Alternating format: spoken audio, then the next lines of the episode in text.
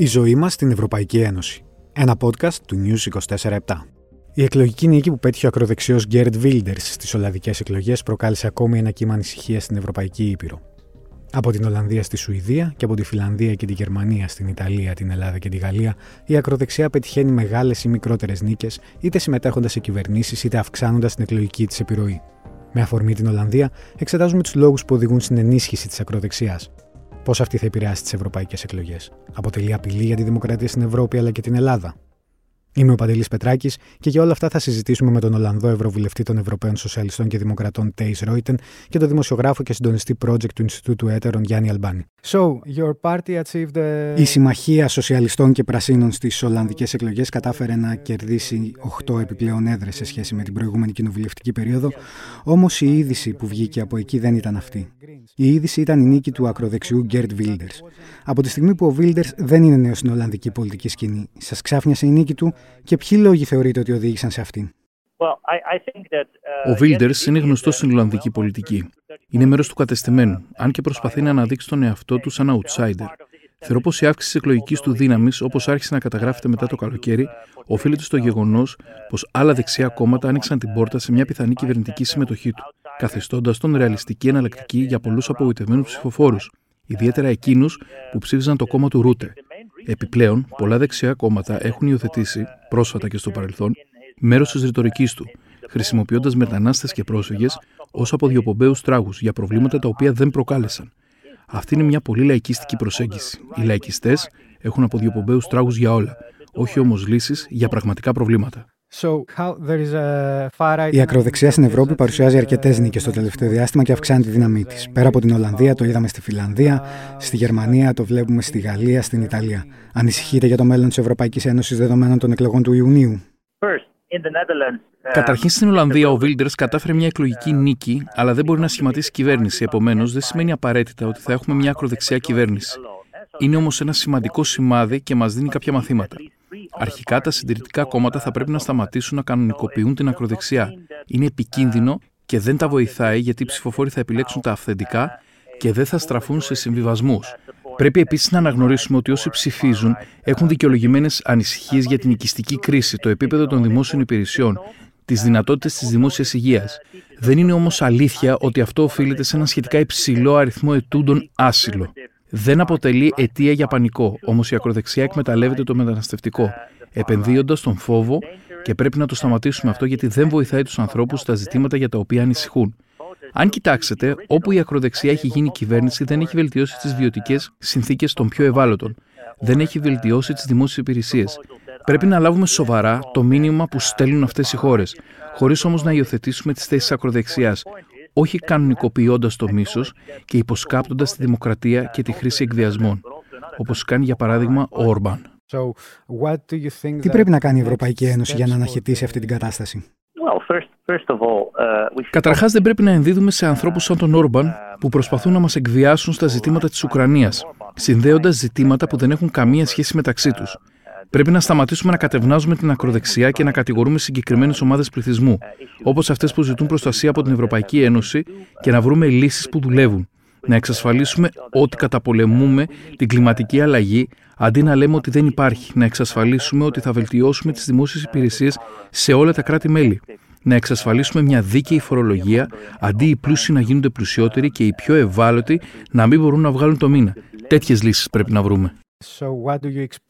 Ποιες οι προσδοκίες και οι προτεραιότητες σας σε αυτό το πλαίσιο μέχρι τις εκλογές; Για πολλά κράτη-μέλη θα είναι δύσκολες εκλογές γιατί υπάρχουν σοβαρά διακυβεύματα. Σε κάποια κράτη-μέλη αφορούν τη διατήρηση της δημοκρατίας και θεμελιωδών δικαιωμάτων. Γιατί κάτι που δεν έχουμε συζητήσει ακόμα, όπου ακροδεξιά κόμματα αναλαμβάνουν κυβερνητικές ευθύνες, αρχίζουν να επιτίθεται σε δικαιώματα, όπως τα δικαιώματα της ΛΟΑΤΚΙ κοινότητας. Το είδαμε στην Ουγγαρία αλλά και στην Ιταλία. Όταν έρχονται στην εξουσία, δεν δίνουν τις λύσεις που θα βελτίωναν τη ζωή των πιο ευάλωτων, αυτών που δυσκολεύονται να βγάλουν το μήνα. Σε αυτό θα πρέπει να επικεντρώσουμε. Αληθινές λύσεις για αληθινά προβλήματα και να εξασφαλίσουμε ότι δεν θα υπονομευτούν οι αξίες της Ευρωπαϊκής Ένωσης, η δημοκρατία, το κράτος δικαίου και τα θεμελιώδη δικαιώματα για κάθε Ευρωπαίο πολίτη. Μαζί μας στο στούντιο είναι ο δημοσιογράφος και συντονιστής project του Ινστιτούτου Έτερων Γιάννης Αλμπάνης. Καλησπέρα. Καλησπέρα, ευχαριστώ πολύ για την πρόσκληση. Το Έτερον παρουσίασε τον Νοέμβριο το ερευνητικό πρόγραμμα «Η ακτινογραφία της ακροδεξιάς».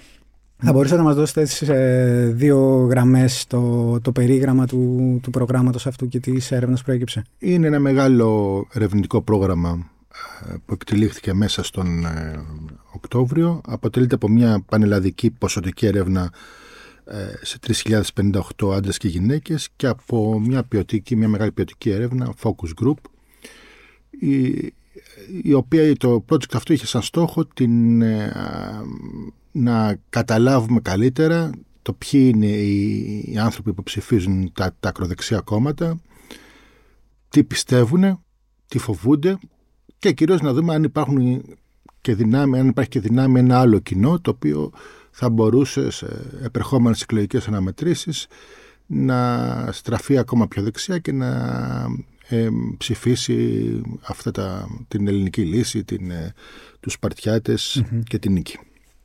Μιλήσαμε με τον Ευρωπαίο, με τον Ολλανδό, με συγχωρείτε, Ευρωβουλευτή ε, Τέις Ρόιτεν, Ευρωβουλευτή των Σοσιαλιστών και Δημοκρατών, σχετικά με την άνοδο της ακροδεξιάς και την εκλογική νίκη που πέτυχε ο Γκέρ Βίλτερ στις ε, πρόσφατες Ολλανδικές εκλογές. Ο κύριος Ρόιτεν συνόψισε τις αιτίες ανόδου της ακροδεξιάς σε δύο κυρίως άξονες. Την υιοθέτηση της ακροδεξιάς ρητορικής από τα συντηρητικά κόμματα, ειδικά σε ό,τι αφορά το μεταναστευτικό προσφυγικό ζήτημα, και την στεγαστική κρίση, την υποβάθμιση των δημοσίων υπηρεσιών και της δημόσιας υγείας σε μια συνολική υποχώρηση αυτού που λέμε κράτους πρόνοιας. Παρατηρούμε το αντίστοιχο και στην Ελλάδα. Υπάρχει κάποια ταύτιση εκεί; Ναι, εγώ θα προσέθετα, πια και μιλάμε για τα ευρωπαϊκά θέματα, άλλους δύο, δύο παράγοντες. Το ένα είναι η παράδοση που έχει η Ευρώπη στην ακροδεξιά και τον, και τον φασισμό και τον ελοκροτισμό. Γιατί συνήθως λέμε την καλή, τη φωτεινή πλευρά. Μιλάμε για τη φωτεινή πλευρά της Ευρώπης, για τα δικαιώματα, για τις ελευθερίες, για το προοδευτικό κίνημα. Δεν ξεχνάμε, η Ευρώπη είναι αυτή που έχει γεννήσει το φασισμό, φασισμό. τον ναζισμό και το Auschwitz. Και επίσης στην Ευρώπη έχουν διεξαχθεί οι μεγαλύτερες σφαγές και δεν αναφέρομαι μόνο στους δύο παγκόσμιους πολέμους, Αναφέραμε και στους, και στους θρησκευτικούς ε, πολέμους. Στο παρελθόν η Ευρώπη είναι ταυτόχρονα η ήπειρος της ανοχής, της ανεκτικότητας και της μυσαλλοδοξίας. Και θα προσέθετα, θα συμπλήρωνα ένα δεύτερο παράγοντα που τον θεωρώ πιο σημαντικό από τον ε, πολιτικό λόγο των κομμάτων, τον πολιτικό λόγο των, ε, της πλειονότητας των ΜΟΜΕ. Γιατί πριν στρίψουν τα κόμματα σε ξενοφοβικές και ρατσιστικές αντιλήψεις, είχε προηγηθεί στην Ευρώπη και στην Ελλάδα μια μεγάλη περίοδος όπου η πλειονότητα των ΜΟΜΕ, ιδίως οι τηλεοράσεις, ε, ε, εμφάνιζαν τους ε, μετανάστες και τους πρόσφυγες ως βασικούς υπεύθυνους για την εγκληματικότητα και την ανεργία. Τώρα πάμε στα δικά μας. Νομίζω ότι σε ό,τι αφορά την Ελλάδα πρέπει να επισημάνουμε δύο, δύο παράγοντες. Ο ένας είναι προφανώς η οικονομική κρίση, το μνημόνιο και η χροκοπία που από τη μια μεριά οδήγησε ένα πολύ μεγάλο κομμάτι της κοινωνίας σε πολύ δύσκολη θέση, ίσως και απελπιστική πολλές φορές και από την άλλη, που είναι κατά τη γνώμη είναι πολύ σημαντικός παράγοντας, κλώνησε τις παραδοσιακές σχέσεις εκπροσώπησης, ιδιαίτερα στο Πασόκ, mm-hmm. λέμε το Pacification, όμως δεν πρέπει να ξεχνάμε και τη Νέα Δημοκρατία που ακόμα και στη, στα καλά της και στην πολύ μεγάλη, στα πολύ μεγάλα σκορ που κάνει τώρα, δηλαδή που λέμε 39-40% απέναντι στις εκλογές, είναι πολύ χαμηλότερα από ό,τι ήταν, από ό,τι ήταν στο παρελθόν. Με το σκορ που σήμερα κερδίζεις πανηγυρικά τις εκλογές, τις έχανες με μεγάλη διαφορά στην περίοδο του μεγάλου, του μεγάλου δικοματισμού. Έχουμε λοιπόν μια, έναν κλονισμό στη σχέση εκπροσώπησης στην δεξιά. Έχουμε την οικονομική κρίση και θα έλεγα ότι και στην ε, ε, Ελλάδα υπάρχει μια παράδοση ε, ακροδεξιάς και αν θέλετε και αντιδημοκρατικών απόψεων, μειοψηφική μεν αλλά υπαρκτή δε, η οποία εκφράστηκε κατά καιρούς αναδύεται στο πολιτικό προσκήνιο. Να υπενθυμίσω ότι το 1977, δηλαδή μόλις τρία χρόνια από τη μεταπολίτευση, η Εθνική Παράταξη είχε κοντέψει να πάει στο 7%. Η Εθνική Παράταξη είναι ένα φιλοχοντικό κόμμα. Ήταν το, το κόμμα των πραξικοπηματιών με τις ευλογίες του, με τις ευλογίες, κατέβηκε με τις ευλογίες τους από, από τον Κορυδαλό. Ε, Τώρα, στην, ε, ε, στην πορεία η, δεξί, η ακροδεξιά αναδύεται έξω από, το, από την προστατευτική αγκαλιά της Νέας Δημοκρατίας από τα τέλη από τα, τις αρχές της, ε, του, 2000, του 2000 γεννιέται το λαός και μετά έχουμε τη Χρυσή Αυγή και την ιστορία που γνωρίζουμε. Το λέω αυτό γιατί ναι μεν αναδύεται ως αυτόνομη πολιτική κομματική δύναμη η ακροδεξιά τα τελευταία ας πούμε 15-20 χρόνια πλην προηγουμένως όμως η ακροδεξιά είναι υπαρκτή και αρκετά ισχυρή μέσα στη Νέα Δημοκρατία και δεν είναι τυχαίο ότι οι βουλευτές της Εθνικής Παράταξης στα τέλη της δεκαετίας του 70 προσχώρησαν στη Νέα Δημοκρατία για να εξασφαλιστεί και η εκλογή Καραμαλή. Και οι βουλευτές του Λάου προσχώρησαν στη Προσχώρησαν στη συνέχεια στη Νέα Δημοκρατία. Ναι. Ε, Επομένως, αυτό που είχε αναφέρει και ο κύριος Ρόιτεν είναι ότι πολλοί ψηφοφόροι θα προτιμήσουν το, το αυθεντικό, το, το, το γνήσιο εκφραστή της ακροδεξιάς αντί να μπουν σε συμβιβασμούς σε, σε κάποια κόμματα τα οποία λειτουργούν πιο συμβιβαστικά με το, ναι, με το με το δημοκρατικό τόξο, ας πούμε. Είναι ωραία ερώτηση. Καταρχάς, εκ του αποτελέσματος πρέπει να πούμε ότι η υιοθέτηση ξενοφοβικών και αντιμεταναστευτικών πολιτικών και ρητορίας από τις κυρίαρχες πολιτικές δυνάμεις της Ευρώπης και δεν θα αναφέρω όχι μόνο τους χριστιανοδημοκράτες, αλλά και ισχυρό κομμάτι των σοσιαλδημοκρατών, ειδικά mm. στις σκανδιναβικές χώρες, δεν αποδυνάμωσε την ε, ακροδεξιά. Τα αποτελέσματά της ε, είναι όλο και καλύτερα. Αντιθέτως, ναι. Στην Ιταλία κυβερνάει, η Λεπέν θα διεκδικήσει με πολύ μεγάλες αξιώσεις την Προεδρία στην, στη Γαλλία. Επομένως, εκ του αποτελέσματος καταλάβαμε ότι η υιοθέτηση της ακροδεξιάς ρητορίας από, το κυρίαρχο, από τα κυρίαρχα κόμματα μάλλον ενδυναμώνει και σίγουρα δεν αποδυναμώνει τους, ε, τους ακροδεξιούς. Αυτό που βλέπουμε εμείς στην έρευνα είναι ότι υπάρχει ένα κομμάτι κόσμου που είναι δυσαρεστημένο πολύ από τη ζωή του είναι, θα έλεγα εδώ, θα, θα ήθελα να σημειώσω ότι η αίσθηση που έχουν οι άνθρωποι από τη ζωή τους ενδέχεται να είναι χειρότερη από αυτό που πραγματικά ζουν, αν υποθέσουμε ότι κάποιο, κάτι, υπάρχει κάτι που πραγματικά ζούμε πέρα από αυτό που αντιλαμβανόμαστε, αλλά το λέω με την έννοια ότι όταν πάνε σε συζήτηση τώρα με στα focus group, όταν κουβεντιάζεις για την καθημερινότητά τους, δεν είναι άνθρωποι που είναι. Αυτοί που συναντήσαμε δεν είναι άνθρωποι που είναι περιθωριοποιημένοι, να είναι άνεργοι, έχουν δουλειές, το στρίμαγμα βέβαια που έχουμε όλοι με την, mm-hmm. με την φτωχοποίηση και, τον, ε, και την πληθωριστική κρίση. Παρ' όλα αυτά αισθάνονται πιεσμένοι, αισθάνονται ότι δεν υπάρχει σοβαρή προοπτική και αισθάνονται ότι δεν ακούγονται από το. Ε, δεν λαμβάνονται υπόψη από την κυβέρνηση και το, και το πολιτικό σύστημα. Πρέπει να πω όμως το εξής, γιατί έχει σημασία για τη συζήτηση που κάνουμε. Όλοι αυτοί οι άνθρωποι έχουν όμως ιδεολογικό πρόσημο και έχουν και ιδεολογικό background. Δηλαδή δεν ψηφί, δεν, δεν ανοιχνεύσαμε καθόλου στην έρευνά μας το στοιχείο της οργής, αυτό που βλέπουμε παλιότερα στη μνημονιακή περίοδο. Δηλαδή κάποιος είναι πολύ θυμωμένος, θα το ρίξω στη Χρυσή Αυγή να τους δει όλους. Δεν είναι αυτό. Είδαμε πιο χαμηλούς τόνους, όπως είναι γενικά η λίγο φλάτη η, mm-hmm. η περίοδος που διανύουμε. Είδαμε όμως και ένα ξεκάθαρο ιδεολογικό πρόσημο και δεν είναι τυχαίο ότι στα, στα focus group, στις ομάδες συζήτησης, όλοι μα όλοι ε, είπαν την, ε, το τρίπτυχο πατρίς θρησκεία οικογένεια ως, ανέφεραν το τρίπτυχο πατρίς θρησκεία οικογένεια ως βασικό τους, ε, ως ιδεολογικό τους πυρήνα. Επομένως αυτό που εγώ νομίζω είναι ότι έχουμε μια δυσαρέσκεια από την κοινωνική πραγματικότητα ένα φόβο και ένα φόβο για το μέλλον που μας επιφυλάσσει η παγκοσμιοποιημένη οικονομία και η Ευρωπαϊκή Ένωση ο οποίος συναντιέται με ένα ιδεολογικό δεξιό ή ως πολύ σκληρά δεξιό υπόστρωμα και αυτό οθεί κόσμο να, να πάει στην, στην άκρα δεξιά. Και γι' αυτό είναι από τα βασικά μας συμπέρασμα ότι φαίνεται ότι αυτός ο χώρος στα δεξιά της Νέας Δημοκρατίας που είναι και διψήφιος είναι σταθεροποιημένος, είναι mm-hmm. παγιοποιημένος, δεν είναι πολύ, ε, θα είναι δύσκολο να μειωθεί, ε, να συρρυκνωθεί με θεαματικό τρόπο στο μέλλον. Δηλαδή αυτή την παγίωση ακριβώς που την είδαμε στις περασμένες εκλογές σε ένα ποσοστό του γύρω στο 13% των κομμάτων αυτών θεωρείτε ότι θα τη δούμε και στις ευρωεκλογές που έρχονται. Εγώ έχω την αίσθηση ότι θα δούμε παρα... το άθροισμα των ακροδεξιών κομμάτων θα είναι μεγαλύτερο. Δεν ξέρω πώς ακριβώς θα μοιραστούν, mm-hmm. γιατί υπάρχει και μια κρίση των Σπαρτιατών λόγω της, των ανατεράξεων στην κοινοβουλευτική τους ομάδα. Ωστόσο, ε, υπάρχει ένα δυνάμει κοινό που θα μπορούσε δυνητικά πάντα να ψηφίσει ακροδεξιό κόμμα, κάποιο ακροδεξιό κόμμα μπορεί να φτάνει να προσεγγίζει το, το 20%. Όταν λέω δυνάμει κοινό, να το διευκρινίσω, δεν πάει να πει θα ψηφίσουν, αλλά είναι αυτό που λέμε ακροατήριο. Σε ακούνε, επηρεάζει, σε, σε λαμβάνει υπόψη του. Και δεδομένου ότι οι ευρωεκλογές είναι εκλογές δεύτερης είναι δεύτερης τάξης και είναι εύκολο να ρίξει κανείς ψηφοδιαμαρτυρίας ή να ψηφίσει ένα μικρό κόμμα όπω συμβαίνει πάντα. Έχουν, χαλαρό το διακύβευμα. Έχουν ένα πλεονέκτημα και, βλέπουμε, και βλέπουμε και στις τελευταίες δημοσκοπήσεις την ελληνική λύση να καταγράφει ένα 6%. Είναι εντυπωσιακό. Έχουμε βέβαια πολύ μεγάλο ε, χρόνο, έχουμε πολύ, πολύ χρόνο μέχρι τις ευρωεκλογές και πολλά μπορούν να αλλάξουν αλλά σε κάθε περίπτωση εγώ δεν βλέπω για ποιο λόγο να πάρει τα τρία ακροδεξιά κόμματα μικρότερο ποσοστό από ό,τι πήραν στις εκλογές του Ιουνίου.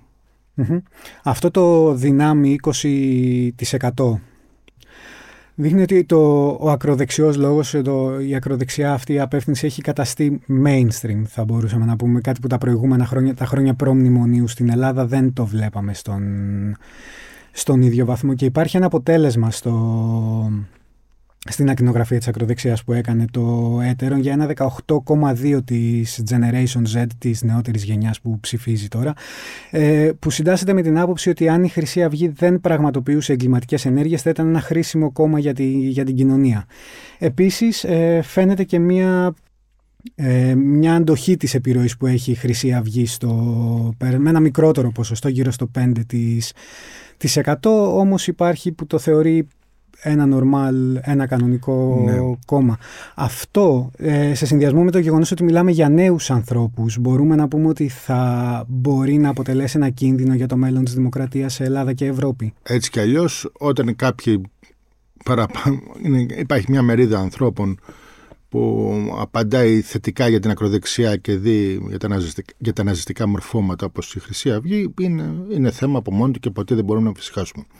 Πρέπει να πω όμως τα εξής ότι ναι μεν η ακροδεξιά δεν είναι κάτι περιθωριακό παραμένει όμως μειοψηφικό, αρκετά mm. μειοψηφικό, έως πολύ μειοψηφικό και σχετικά απομονωμένο. Δηλαδή οι ψηφοφόροι των άλλων κομμάτων εκφράζουν πολύ αρνητικές για τα κόμματα της ακροδεξιάς. Το λέω αυτό γιατί όσο, είναι, όσο μεγάλος είναι ο κίνδυνος του εφησυχασμού, αλλά τόσο μεγάλος είναι ο κίνδυνος της ε, υπερβολής που στην ουσία λειτουργεί διαφημιστικά για τους ναι. ακροδεξιούς. Η δεύτερη παρατήρηση που έχω να κάνω είναι τα ποσοστά της, ε, της Gen Z των νεότερων δεν είναι ε, μεγαλύτερα από ότι είναι το... και την ε, Χρυσή Αυγή δεν είναι μεγαλύτερα, δεν, δείχνουν, δεν είναι εντυπωσιακά μεγαλύτερα, δεν, δείχνουν, δεν έχουν εντυπωσιακή διαφορά σε σχέση με όλες τις υπόλοιπες ηλικίες. Γιατί η, η απάντηση ήταν για την καλή Χρυσή Αυγή, τη Χρυσή Αυγή χωρίς βία, είναι πάνω από 19% στο γενικό πληθυσμό. Mm-hmm. Επομένως, εκεί δεν, δεν βλέπουμε κάτι παραπάνω. Και να επενθυμίσω επίσης ότι το εκλογικό κοινό της Χρυσής Αυγής κατά την περίοδο της μεγάλης ακμή τη ήταν συντριπτικά νεανικό. Επομένως, αυτό το 5% που βλέπουμε στις ηλικίες 17-22 δεν εκπλήσει και μάλλον είναι σχετικά μειωμένο σε σχέση με το παρελθόν. Ε, βέβαια, πρέπει να πούμε ότι στην πορεία των χρόνων η, το εκλογικό κοινό της Χρυσής Αυγής ομογενοποιήθηκε όπως συμβαίνει συνήθως και με ε, όλα τα κόμματα. Αυτό που μπορώ να, και επίσης, και αυτό που μπορώ να πω ακόμα είναι ότι υπάρχει μια σημαντική απαξίωση της χρυσής αυγής, της original χρυσής μετά την καταδίκη της, μετά την δικαστική εξέλιξη, όπου πια με την βούλα του δικαστηρίου είναι μια εγκληματική οργάνωση. Και γι' αυτό ακόμα και οι, οι ψηφοφόροι των Σπαρτιατών δεν δείχνουν φοβερό ενθουσιασμό για, την, ε, για τη Χρυσή Αυγή. Ωστόσο, και εδώ μπαίνουμε στα ανησυχητικά ευρήματα της έρευνας. Τα πολύ ανησυχητικά ευρήματα της έρευνας. Οι ιδέες της Χρυσή Αυγής, το ιδέες θα το βάλουμε σε ένα εισαγωγικό, γιατί δεν ξέρω αν μπορείς να διαχωρίσεις τις ιδέες από τις πράξεις της Χρυσή Αυγής. Η ιδέα της Χρυσή Αυγής είναι το έγκλημα και η, η απαξίωση της ανθρώπινης ζωής. Να ζει. Έχουν απήχηση. Έχουν, δεν έχουν φθάρει. Γιατί βλέπουμε κοντά, και αυτό βλέπουμε και ένα κοντά ένα ποσοστό στο 20% που λέει θα ήταν χρήσιμη άμα δεν παρέβαιναν τον νόμο. Και αυτό, γι' αυτό λέω εγώ ότι μία Χρυσή Αυγή με γραβάτες, ένα ακροδεξιό κόμμα ε, που δεν θα ε, έμπαινε στην, δεν θα προκαλούσε τον νόμο και δεν θα έμπαινε σε περιπέτειες δικαστικές θα μπορούσε να έχει, να έχει πολύ μεγάλη απήχηση. Δεν πιστεύω ότι, ότι από τις ηγεσίες, τις σημερινές ηγεσίες των συγκεκριμένων, των συγκεκριμένων τριών κομμάτων μπορούμε να δούμε θεαματικά αποτελέσματα στο προσεχές μέλλον. Δηλαδή, φαίνεται ότι δεν έχουν την ανάλογη ακτινοβολία και το χάρισμα για να το κάνουν. Ωστόσο, αν υπήρχε μια άλλη προσωπικότητα με ταλέντο, θα μπορούσαμε να επιχειρήσει να εκφράσει συνολικά το χώρο της ακροδεξιάς, θα μπορούσαμε να δούμε πολύ σημαντικά εκλογικά ε, είτε υπάρξει είτε δεν υπάρξει αυτή η προσωπικότητα στο παρόν, είναι αναστρέψιμη, θεωρείται αυτή η κατάσταση που δείχνει να διαμορφώνεται; Είναι αναστρέψιμη, αλλά είναι δύσκολο να αναστραφεί. Δηλαδή, τι πιστεύω; Πιστεύω ότι μπορεί να περιοριστεί και στο βαθμό που δεν, όσοι έχουν δημόσιο βήμα δεν χαϊδεύουν τους ακροδεξιούς και δεν, δεν υιοθετούν mm-hmm. τι απόψεις τους στο βαθμό που όσοι έχουν δημόσιο βήμα, αλλά και όσοι δρούν στις γειτονιές και στους κοινωνικούς χώρους, ε, θέτουν ως προτεραιότητα να, να αντιπαλέψουν την ακροδεξιά τις αντιδημοκρατικές απόψεις, τις φιλοδικτατορικές ή και ανοιχτά φιλοφασιστικές ε, τάσεις. Αν γίνει δουλειά, ναι, μπορούν, ε, μπορούν να περιοριστούν. Αν και όμως δεν είναι απλό να γίνει αυτό. Δηλαδή, από τη στιγμή πια που δεν καταγράφεται οργή, δεν είναι και οι άνθρωποι αυτοί έχουν ψηφίσει μία, δύο, τρεις φορές κάποιο ακροδεξίο κόμμα, πια παγιώνεται η ακροδεξιά ω χώρος όπως έχει γίνει με τη Λεπέν στη ε, Γαλλία. με τη Λεπέν στη Γαλλία. Και ισχύει βέβαια το κλασικό ότι άμα δεν το σταματήσει στην αρχή του ένα φαινόμενο, αυτό, αυτό διωγγώνεται. Τι λέω λοιπόν ότι είναι ένα, ένα μεγάλο στίχημα το να τεθεί ως προτεραιότητα η αντιμετώπιση της ακροδεξιάς και τον, του ρατσιστικού και αντιδημοκρατικού ρεύματος μέσα στην κοινωνία όμως αυτό απαιτεί προσπάθεια, απαιτεί σχέδιο και θα έλεγα για να πιάσω και αυτό που είπατε στην αρχή με τον Ολλανδό Ευρωβουλευτή και θέλει και, και συνδυάζεται με έναν αγώνα για κοινωνική προστασία, για μια, καλύτερη, για μια καλύτερη καθημερινότητα, για να νιώσουν οι άνθρωποι μεγαλύτερη ασφάλεια και ασφάλεια, ξέρετε, δεν έχει να κάνει. Συνήθως την ασφάλεια την περιορίζουμε. Μιλάμε για την εγκληματικότητα mm-hmm. και την αστυνόμευση. Το βασικό, είναι, το βασικό στοιχείο της ασφάλειας είναι το εργασιακό μέλλον, η εργασιακή προοπτική και η καθημερινότητα στη γειτονιά, η στέγαση, οι κοινωνικές υπηρεσίες, το επίπεδο, το υλικό επίπεδο της ζωής. Σας ευχαριστώ πάρα πολύ Εγώ για το ευχαριστώ πολύ για την πρόσκληση.